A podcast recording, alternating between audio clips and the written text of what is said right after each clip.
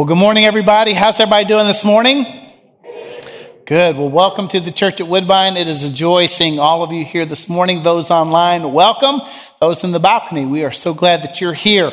Before we dive into this text, and James, thank you so much for reading. I've heard you read enough. I'm starting to pick up, recognize a couple words uh, in Chinese, but don't please don't ask me to speak in Chinese because I can't do that, but that's awesome.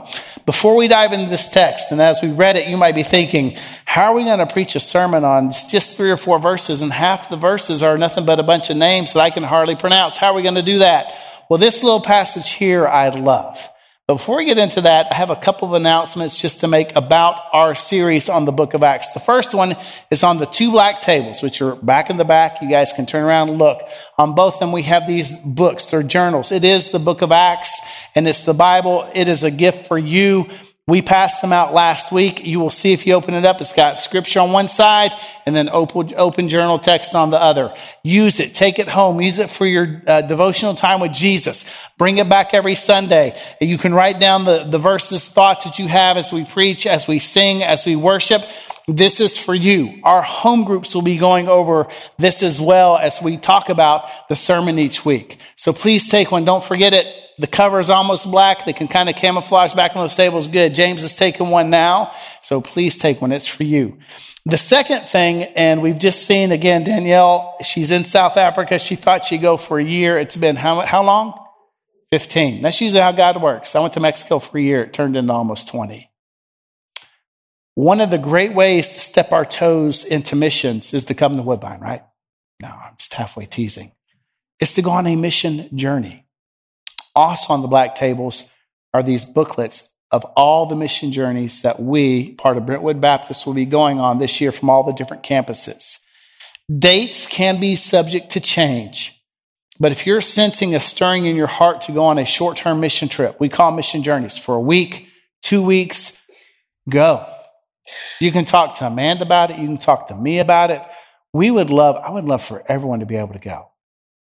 I know it's not possible, but at the same time, we strongly encourage you. So as you go, if you haven't gotten a journal, take it.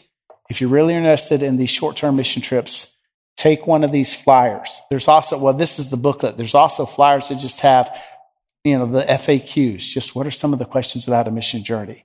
I would love to see you guys go on a mission journey this year. It's worth it, and it's part of fulfilling the Great Commission of going to all nations.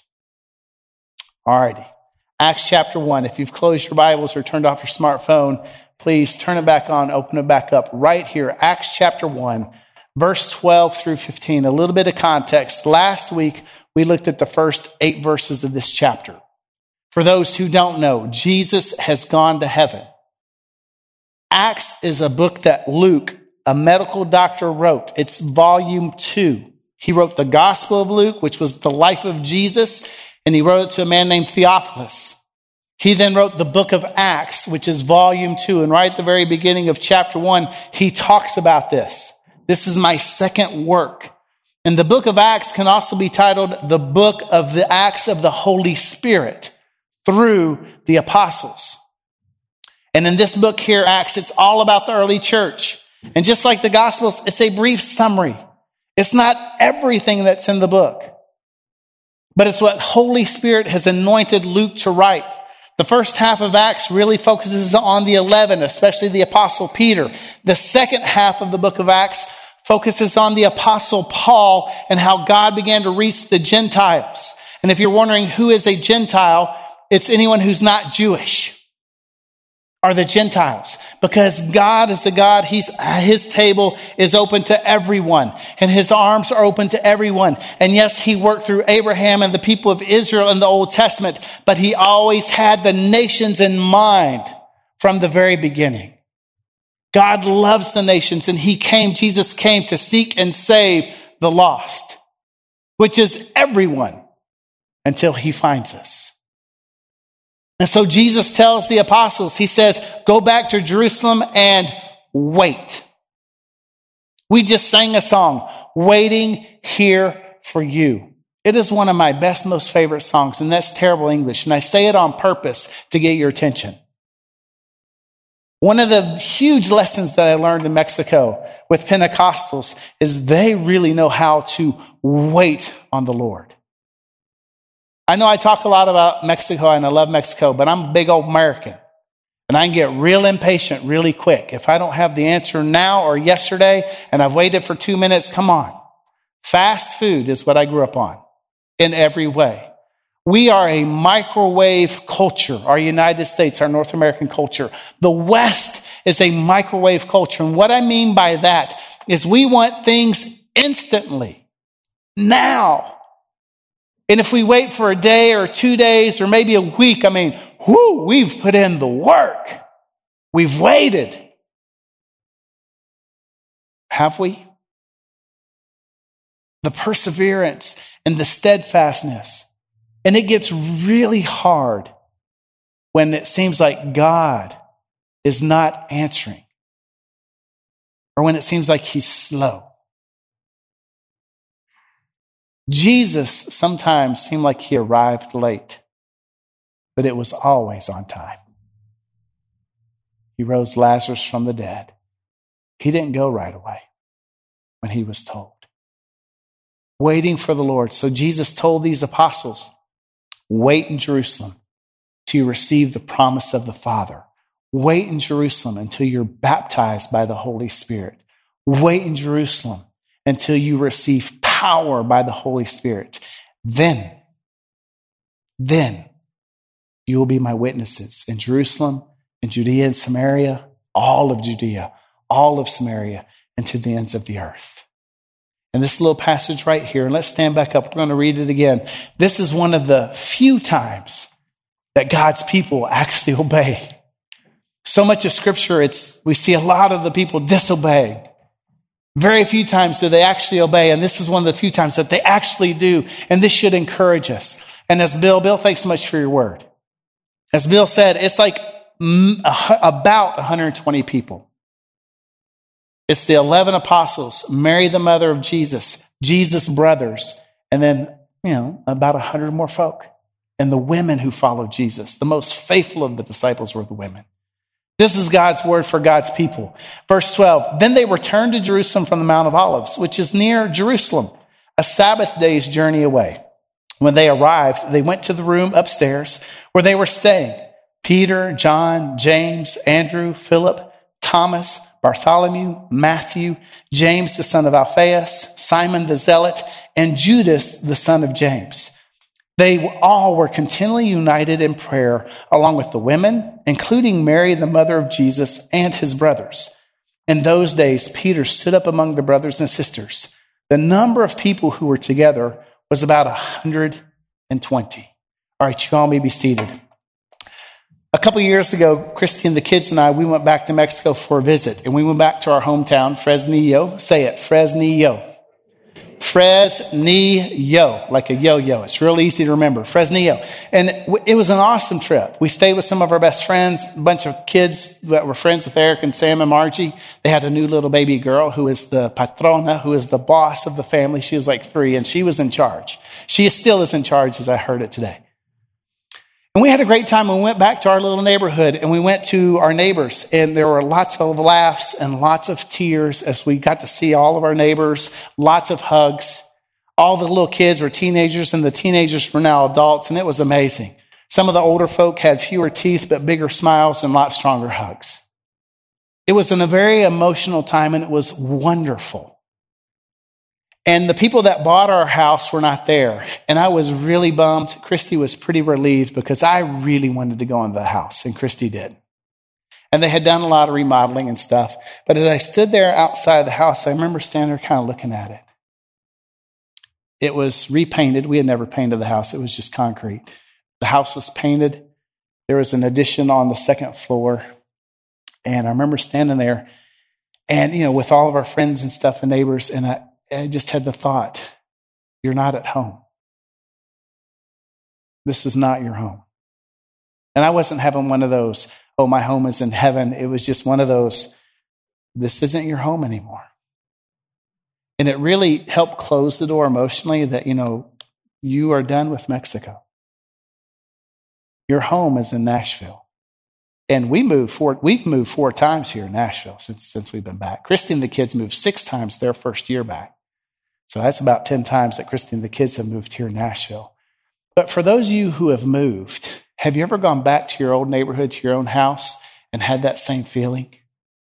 Yeah, that's my house. That was my house. But it's not my home anymore. And that's how I felt. It was really kind of icky. But why wasn't it? Well, because we were no longer living there. We no longer inhabited that house. It wasn't ours. We didn't have the title or the deed to it. New paint job, new addition on the roof. It just was no longer home. Right here, when Jesus, he told the disciples, go back and wait for Holy Spirit. Now, right here in verse 12, and there's three things here that I really want to hi- highlight. But today, before we go into the three, today is united in prayer. That's the theme for this sermon today, united in prayer. And one of the goals, we have goals, and it's for all eight campuses of Brentwood. Our number one goal is prayer. Our number one goal as a church is prayer. And we want to make prayer foundational in everything that we do. And here's the, here's our goal right here. And everything that we do is evidence through initiatives and seasons of focus and other campus specific strategies. Lent is coming up here in a couple weeks. Lent is an incredible time of focused prayer and fasting.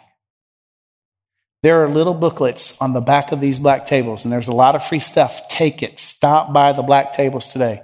A tiny little booklet it's entitled Seven Steps to Successful Fasting and Prayer by Bill Bright. This is for you. It'll take you 10 minutes to read through it. And this talks about how to fast. How many of you have heard a sermon on fasting? A lot of us have. How often? One, two sermons on fasting, three sermons on fasting. How many of us, you don't have to raise your hand, how many of us have fasted? How many of us practice the spiritual habit? Some people call it discipline of fasting every week, every month. I mean, y'all can tell I fast, right? Fasting is hard. And as we approach Lent, we will talk more about Lent. It's a season of denying ourselves the basics for life food. And there's numerous ways to fast. And denying ourselves that, but then pressing into the Lord, waiting on Him, worshiping Him, praising Him, dedicated time of Bible study and prayer, individually and corporately. So, as our goal as a church, dedicated seasons and times of prayer, strategic prayer. And there's numerous reasons why we would fast, but it's not to get something from the Lord. It's to grow in our intimacy with our Heavenly Father and in worship of Him. So we'll talk about it more, but I want to encourage you take this with the Acts journal book. Today, prayer, united in prayer. These disciples here, these apostles, these women, the mother and brother of Jesus, they actually go back to Jerusalem. They're in the upper room. Now, the upper room, just remind you, this is where Jesus washed their feet. It's where he instituted the Lord's Supper. It's where he told them that one of them would betray him to death. It's where they all vowed and began to promise that even if all fell away, Peter said, I won't.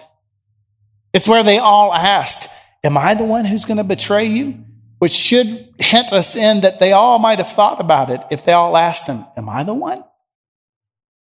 This is where Jesus taught them to love one another the way he has loved them. This is where they truly worshiped and celebrated the last time before Jesus' death. And he told them that he was starting a new covenant with them and that he would see them again. This is where they gathered in fear just a few weeks before this chapter right here, in fear that the Jews would grab them and kill them as well. And then all of a sudden, Jesus appears and he says, Peace be with you. This is that room where they are. This is their foxhole. This is their home away from home, wherever they live up in Galilee. This is where they've been gathering. At first, they were hiding out of fear, but then afterwards, they were spending numerous times with Jesus, the resurrected Jesus, because he spent 40 days with them, teaching them, proving to them that he was alive, teaching them all about the kingdom. They still were confused. We saw it last week when they asked him, Lord, are you going to restore the kingdom of Israel now? And he says, That time is not for you to know, but my Father has a time and place for that. But you, you wait in Jerusalem. So they go back. And today we'll look at three things very quickly. The three things we're going to focus on today is obedience. And I've kind of already talked about it. They actually obeyed. They heard Jesus' command to wait in Jerusalem until they received the power of the Holy Spirit, and they did it. They obeyed him. The second one is constant prayer, which you'll see in a second. And the third one is unity. So they went back and they waited. And how long did they, did they know how long it would be? Now, from the time that they, that Jesus ascended to the time when Holy Spirit fell upon them, and we'll look at it next week, was 10 days. Did they know it was going to be 10 days? I doubt it. Was it going to be just six hours, a day, a week, two weeks? But we see, and I, I, want to stress this to all of us, through the power and presence of God Himself in their lives. They were able to walk in humble obedience. And they actually did what Jesus said. They waited. There'll be numerous times in our lives when we pray and we plead to God and He doesn't answer or respond the way that we hope or dream. And it can get very complicated. It can get very challenging. It can be very hard. And we ask and we cry out, God, where are you? Did these apostles, did they ever think this those 10 days until Holy Spirit came? Did they understand what Holy Spirit was going to be, do, and look like when He did come? Were they expecting a knock on the door? They open the door and there's Holy Spirit. Jesus did say that someone like me, another counselor, someone like me but different will come. Were they expecting a physical person like Jesus, or did they understand it more as they looked at the Old Testament and the Old Testament prophets like Elijah, Elisha, Isaiah, and Jeremiah, where they would see how the Holy Spirit would fall upon those prophets? Did they understand then? That's what it's going to be like for us. They definitely saw Holy Spirit anoint Jesus for ministry. So they had an idea and they were obedient. The second thing is this constant prayer. Constant prayer. Now, I know all of us, we know we need to pray.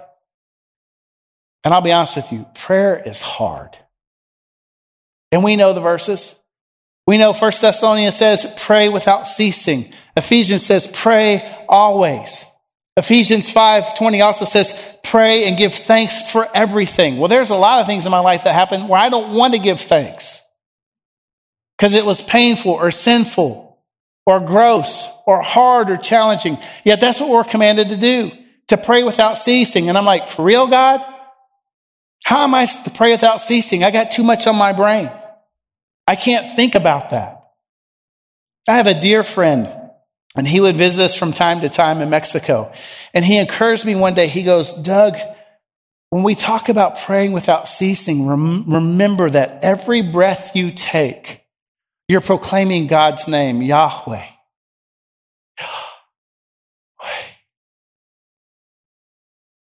And that has had a powerful impact on me. Yahweh is God's name. He is. He always has been. He always will be. And ever since Father, we called him Father Tom, ever since Tom told me that, every, not every time, but several times throughout the day, especially when I'm exercising, Yahweh, Yahweh, it just, yes, he is the giver of life.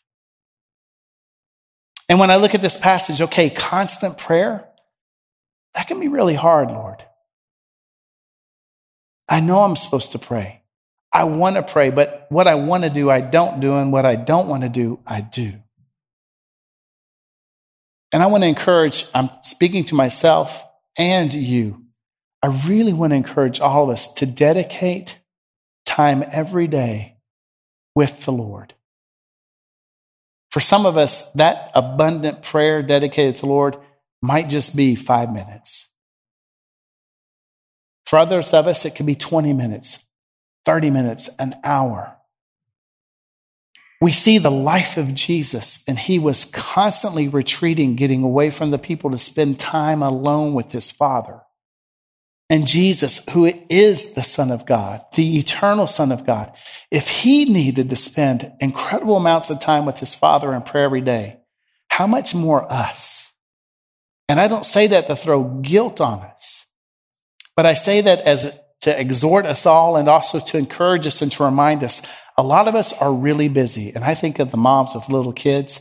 I watched my wife when our kids were littles, pure diapers how Christy struggled just trying to put one foot in front of the other just to live and manage with littles running around, let alone trying to spend time with Jesus. And she had to learn new rhythms during that season of her life.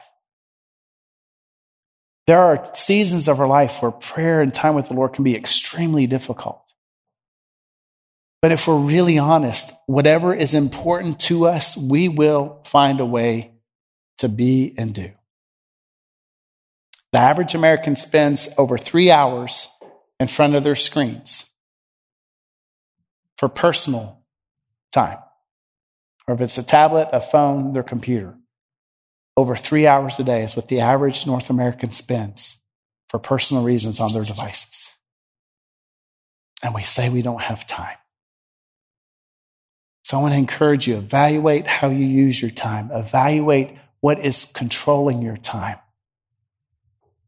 And I want all of us eh, individually and then even corporately.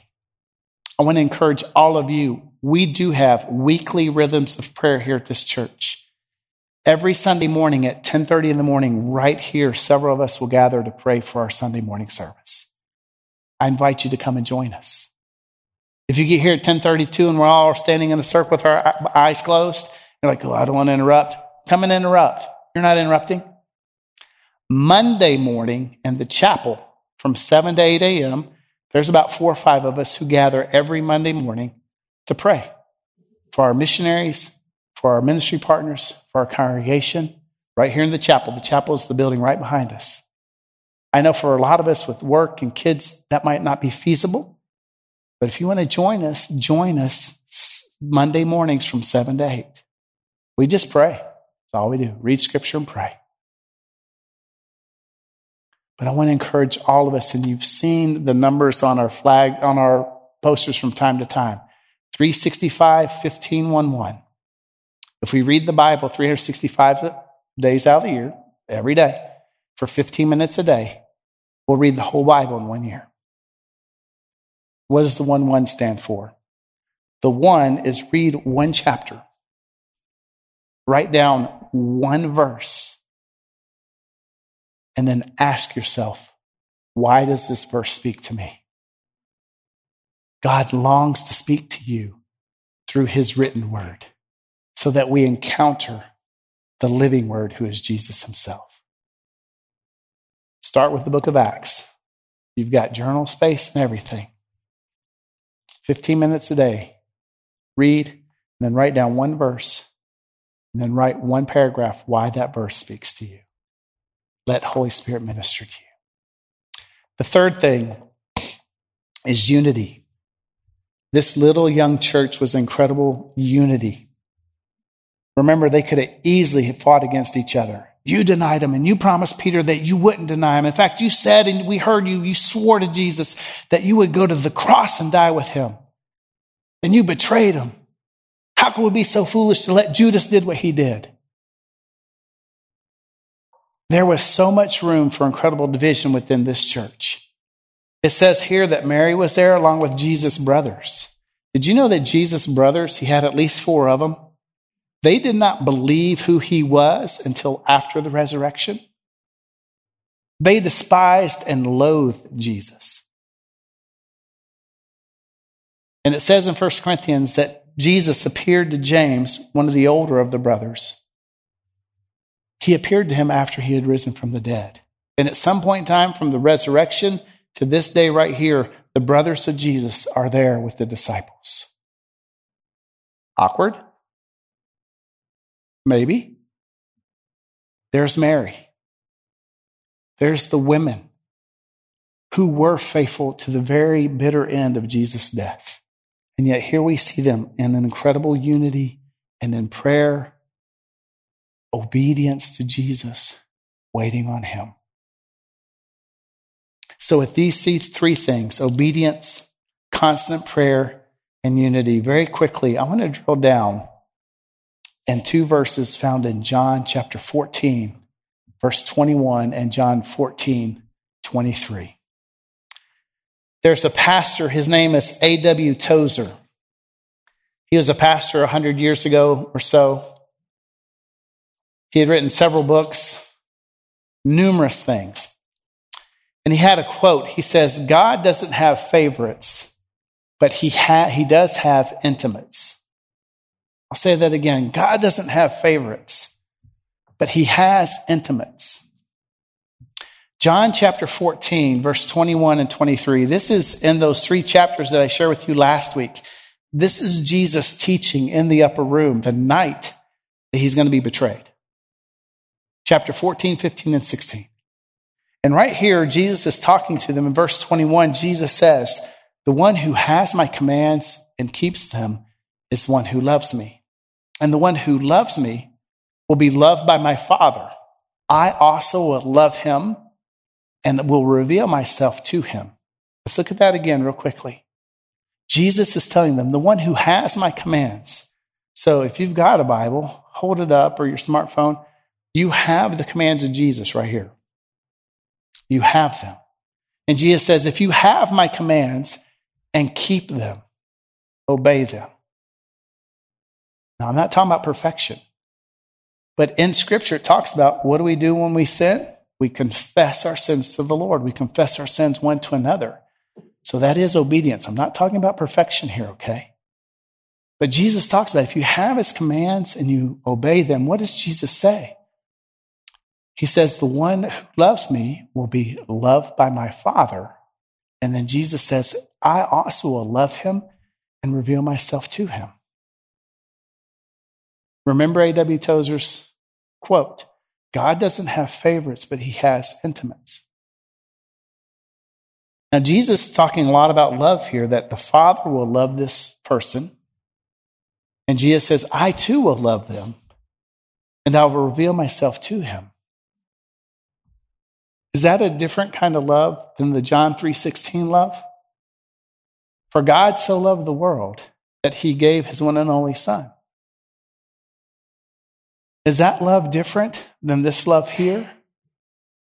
Absolutely not. It's the same kind of love. God is love. His agape, perfect love.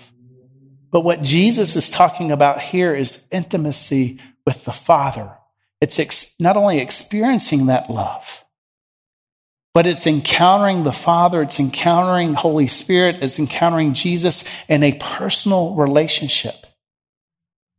And the pathway, the doorway for that intimacy is obedience. Like these apostles and early Christians, as they obeyed Jesus and waited on the Holy Spirit, they received the Holy Spirit. And then Jesus talk, he talks about it right here. He who has my commands and obeys them, my Father will love him. Well, the Father already loves that disciple. But Jesus is talking about a deep personal relationship. And Jesus reveals himself more and more, more intimately, more closely. You jump down, or in verse 22, it won't be on the screen, but Judas said, not Iscariot, but the other Judas said, Lord, how is it you're going to reveal yourself to us and not to the world. That's verse 22. But then in verse 23, Jesus says, If anyone loves me, he'll keep my word. That's the proof of our love for Jesus. We'll obey him. Again, I'm not talking about perfection. And that first step of obedience is surrendering our life to Jesus as Lord and Savior and repentance. But then it's a daily walk. And Jesus says, If anyone loves me, he'll keep my word, and my Father will love him and we will come to him and make our home with Him. Make our home. I opened and started with the story of going back to our house in Mexico. If you noticed, I didn't say home, I said house. We were no longer living in it. When we walk in humble obedience to the Lord Jesus, in unity with one another and in prayer, when we have Jesus' commands and we keep them, the Father will love us in a very personal, intimate way. Jesus will love us. He will reveal himself to us. And the Father, Son, and Son, through the person and presence and power of the Holy Spirit's the Trinity, they will make their home inside of us. May the Father, and I want to invite the Holy, the, the Holy the holy worship team. I want to invite the worship team to come forward, please. You are holy. The Holy Spirit has made you holy. May the Father stir in our hearts such passion and hunger and thirst for Jesus and His Word that we would truly understand and experience the Father's love for us, the intimacy and as Jesus reveals himself to us, may we know and experience that the Father and Son, together with the Holy Spirit, is making their home with us. Let us stand, let us pray. Father, I want to thank you for this incredible day.